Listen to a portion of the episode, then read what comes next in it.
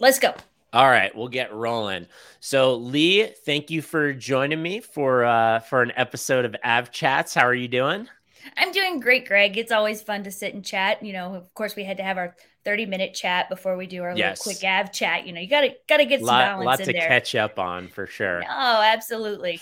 Well, um, big congratulations to you and uh, in taking on this new role. Um, maybe you could tell us a little bit about uh, about all of that. What are you What are you up to? Oh wow! Well, so I took a new position. I'm now working with uh, an organization out of Louisville, Kentucky called Thoroughbred Aviation.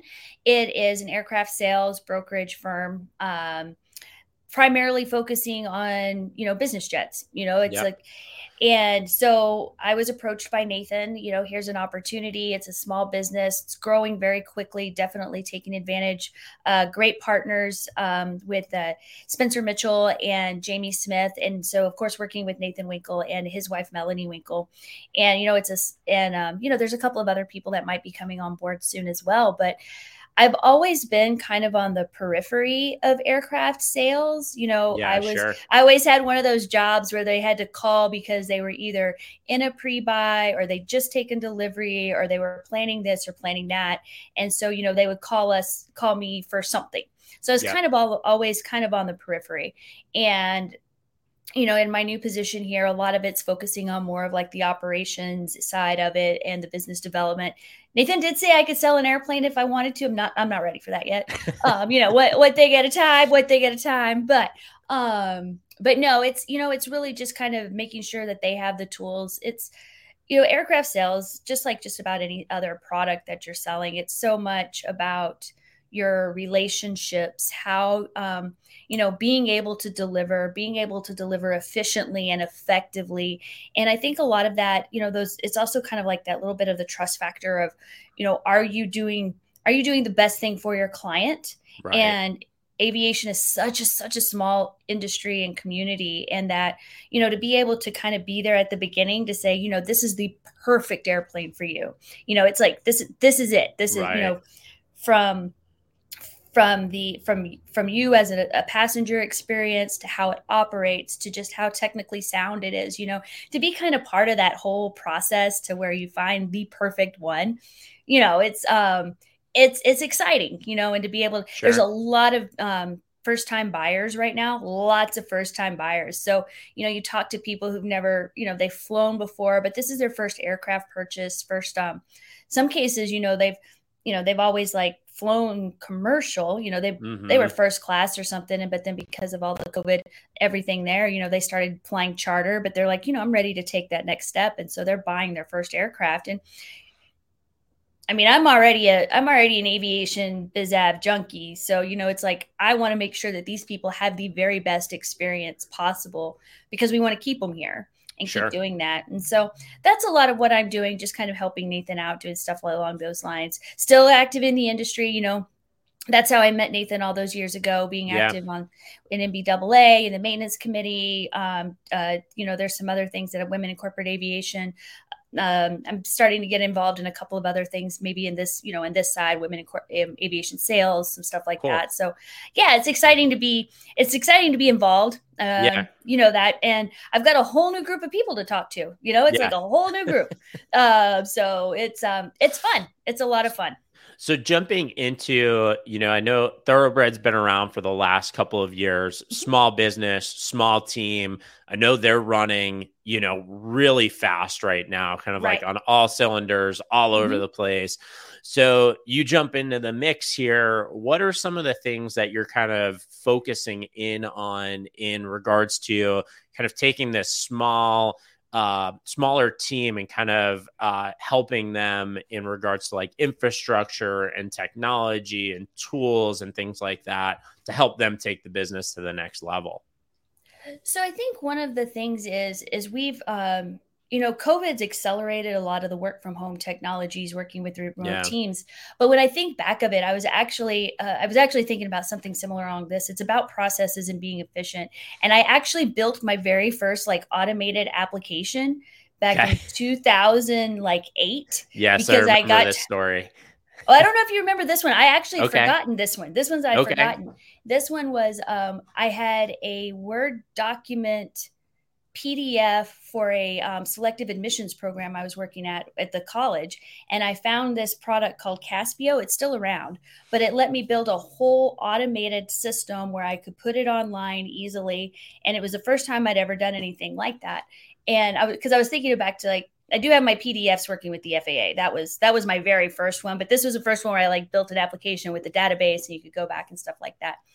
But so, you know, when you're looking at there's a lot of tools out now that allow you to be very efficient and to um because it's not about using technology it's always been about using the right technology right. and especially when you're using in a small team that's moving fast you have to be very selective in what technologies you're using because it needs to bring something that brings value and is not going to slow down momentum you know and so especially like at the beginning there's some you know there's some there's some shifts um you know Nathan Spencer and Jamie they're so busy selling I don't want to slow them down on anything right. but I do want to take what they're doing and how can we automate that centralize it you know they've done amazing with emails and text messages and spreadsheets you know they've done an amazing job with that but you know when you're starting to scale and grow you can't keep relying on that. So, right. you know, I've spent a lot of time evaluating CRMs, but it's like finding the right CRM that works for this industry, for this specific one,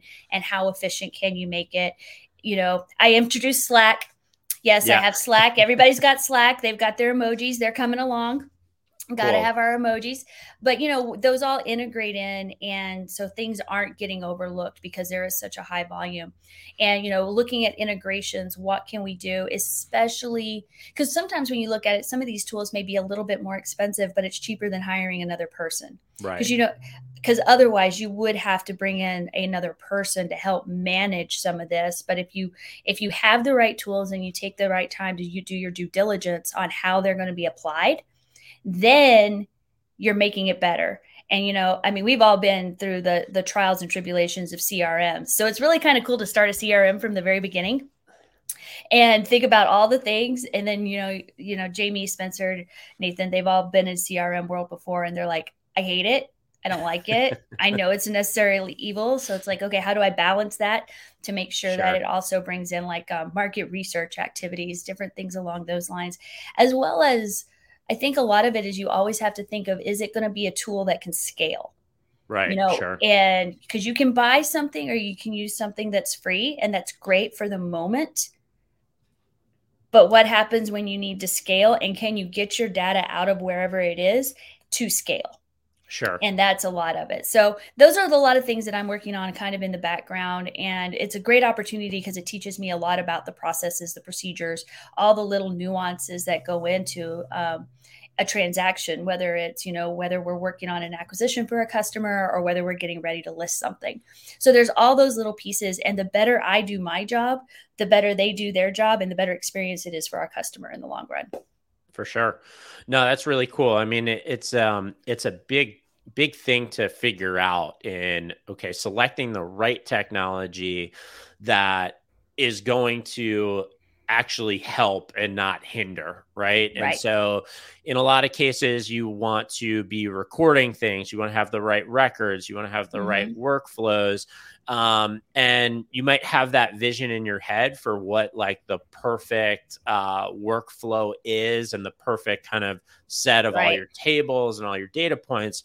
But how does that how does that plug in in reality when you have you know where you have uh, a team that's running at 100 miles an hour um, so there, there there's always kind of a, a give and take there right mm-hmm. because while you know uh, the reality of it is that they may spend some more time here the hope is that you know the benefits from that platform are going to help out whether it's in you know reporting or future sales or right. having research and, and, and things like that so well and you know aircraft movement is you know so I've, so one of the things is like tracking aircraft movement i've been trying to do that in some form or fashion probably for close to almost the past 10 12 years Yeah. you know trying to figure out aircraft movement how do you track it and how do you use it efficiently and effectively and so you know those are those tools that you know when you're trying to tell your tell tell your team like this is why we do this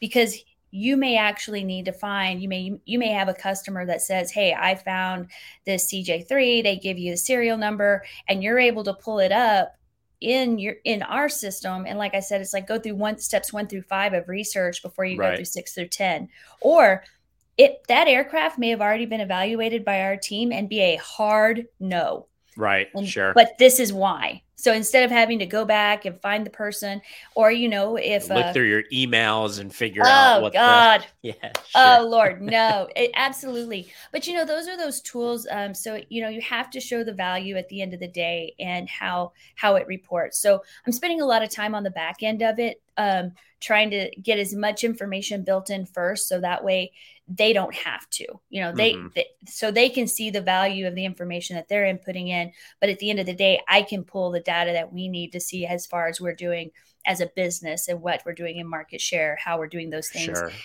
and you know and honestly if it's not working then we need to we need to reevaluate and see where we can kind of fix it and Sure. you know i think some of the tools we're looking at actually allow us to make those changes as well Cool. so we're not going to be like locked in Yeah, sure. And is there a, a particular segment of the market or types of aircraft that Thoroughbred focuses in on? um i would say that it really anything that's more you know business jet um you know it's more there's we do a little bit into the turboprop um there's the all the king air market something Yeah, along sure. those twin engine turbos of course like uh some pc12s you know some tbms but primarily our our focus is with uh, especially like with the Jamie and Nathan's background in um, large cabin Gulfstream, a lot of those Mm-hmm. different things, those relationships, you know. So we do a lot of large cabin. Um, honestly, it's if it has a jet engine Yeah. right now, it's like let's go for it, you know. Sure. And it really just kind of depends on what the customer is also looking for. And so, you know, we have a um, we have a lot of experience just a kind of across the board with all of them to make sure the perfect fit. And so we've already like taken, you know, customers who'd been customers before who are ready to upgrade. You know, at Mhm. the time, you know, I keep using it. You know, at the time, I was uh, we'll just use CJ3 was a perfect aircraft for them. But now they're ready to upgrade. You know, they they've done it, they've experienced, they understand, and now they're ready to go to that next step. cool. So And any know- anything along those lines. Anything along those lines. I know that you have a new um oh, I should say a new listing, not a new aircraft, but a new listing for a Challenger 650 that just went Oh. up this week. Oh yeah, beautiful aircraft. You know, Yeah. got a Challenger 650 that just went up. You know, we got a couple of others that are coming down the pipe here here soon that we'll have listed. But you know, that 650, it's um it's a beautiful aircraft. I, now I get a little giddy over all airplanes, so unless it's just a big old piece of junk, it's hard for me to say. Ugh. Um, you know, I'm not. I, I definitely haven't gotten to where I'm like a complete airplane snob yet. I, I might get there. We'll see. Sure. But no, this is, you know, this is uh, based out of Atlanta. It's a great aircraft. And, you know, the market is hot. I can't even tell you how many inquiries we've had just since Monday uh, Cool. when we listed it on Monday. So it's definitely a hot market. Got some more coming down the pipe. And it's just, uh, it's a lot of fun. They told me it was a little bit of an adrenaline rush, and they're right. It kind of Yeah. is. well, cool. just- ah! well, congrats again on uh, on on this new role. It sounds exciting, and uh, and looking forward to to seeing where you guys take it all.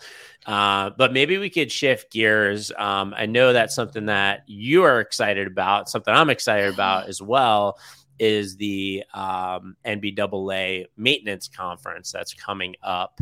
Um, Three years, Greg. Three years. We have not been together since 2019 for the maintenance conference. So, Yes. So tell me a little bit about your role in that and tell us a little bit about this show and uh and why everybody should be there. well, first off, it's just fun. Yeah. Okay. First off, it's just fun. But no, so the maintenance conference is it's the NBAA maintenance conference, and it's a show that's really targeted to directors of maintenance, whether they're in a 91 or 135 environment. You know, that's Mhm. what the content, the agenda is targeted to. Um, you know, that's the peers that come, you know, it's it's it's three days of talking about how to support the maintenance function in those areas. Um, and it doesn't matter whether you're an entry level technician or you've been in, you know, you've been in the industry a while. There's something for everybody to yep. build that. And um, so this year it's in San Antonio. Okay. Um, also, that's almost like a hometown for me. I'm, I'm yep. super. We, we don't need to get into scooter stories there, Greg. I know you wanted to, but we're not going to. Um, but you know, it's down in San Antonio. It's actually May 3rd, 4th, and 5th. So if you're going, I would recommend getting a room now because May 5th is Cinco de Mayo in Texas in San Antonio. Mm. Might want a long weekend down on the Riverwalk. It will be a blast. But, um, you know, I've been involved with the maintenance committee. I think we decided since 2006. There's actually no record of when I started. I think I just appeared. Um, like who is this woman? I know. It's like who, who's this person sitting in the back? You know, it's like because you know this. And at that time, I was kind of like a little girl. They're like, oh, look at that little girl sitting there back there. Um, but no, I think about around 2006, 2007 is when I became involved, and then the maintenance conference is. Um, I've been the chair, uh, the chair or co-chair, I think, probably for about eight eight conferences now coming cool. up this year. And my co chairs this year are Doug Gordon, who works for EJM, and Nate Dietsch, who's with um, Netflix. Cool. And then also Phil Suglia from Duncan's been doing a yeah. lot of helping out.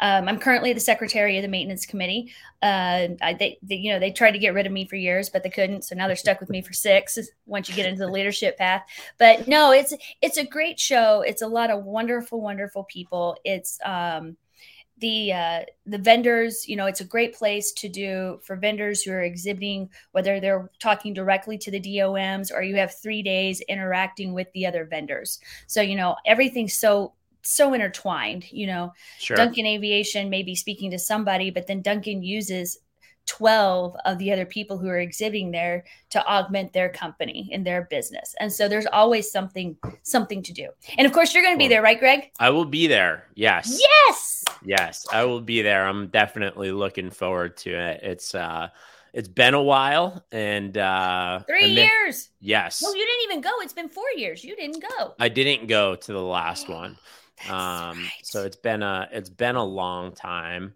um, so I'm really excited about it. It's always been an awesome event to connect with, you know, all of the, um, all of, you know, all of our operators, all of our mm-hmm. Part 91 directors of maintenance, 135 directors of maintenance. Um, there's also a lot of flight operations people that right. that end up attending.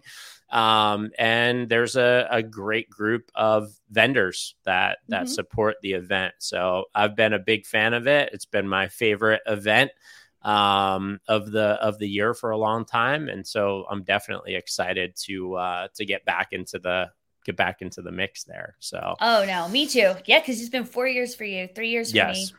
I will say, if anybody was familiar with the leadership conference, the girl did have on this silver sequin little jumpsuit.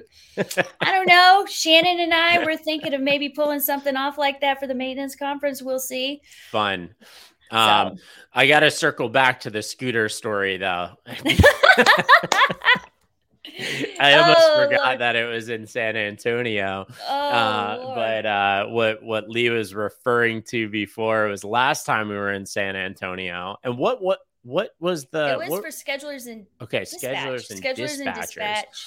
in 2018. 19. 19. 19 because okay. it was 20 it was in Charlotte and the world shut down. okay. So that's right. Yeah, okay. So yeah, um, we were ripping around right around the Alamo on the uh, what were they bird scooters? I and, don't know. Uh, and we were, you know, we had a group of us, and here comes Lee, and she's ripping like full throttle, and um, lost control. And uh, we have video of this event. Um, so we're, we're not gonna post that or maybe we will. Maybe we could edit it no no no. i think i think they find you greg. They have to ask for it. I I, yeah. I don't mind sharing. I don't think it needs to go viral on the internet but you know, okay. so things. that that's a great point. If you're going to come to the maintenance conference stop by our booth and i will show you the video of lee eating it uh, oh, right outside the Alamo at about I don't know, probably 16 miles an hour on a on a bird scooter. Way too fast. I did survive barely. I did yeah. survive, but I have you not been on a scooter since. and there was no alcohol involved in the scooter ride. I will let you know that. Yes, that's right. It may have been a little bit more justified if I could have said there had been. I'm not really sure. Well, cool. But, well, we look forward to uh, to seeing you at the maintenance conference. I'm sure we'll uh, we'll talk and do something before then. But uh, yeah, thanks for giving us an update and uh, on what you're doing and a rundown on uh, what's going on in May.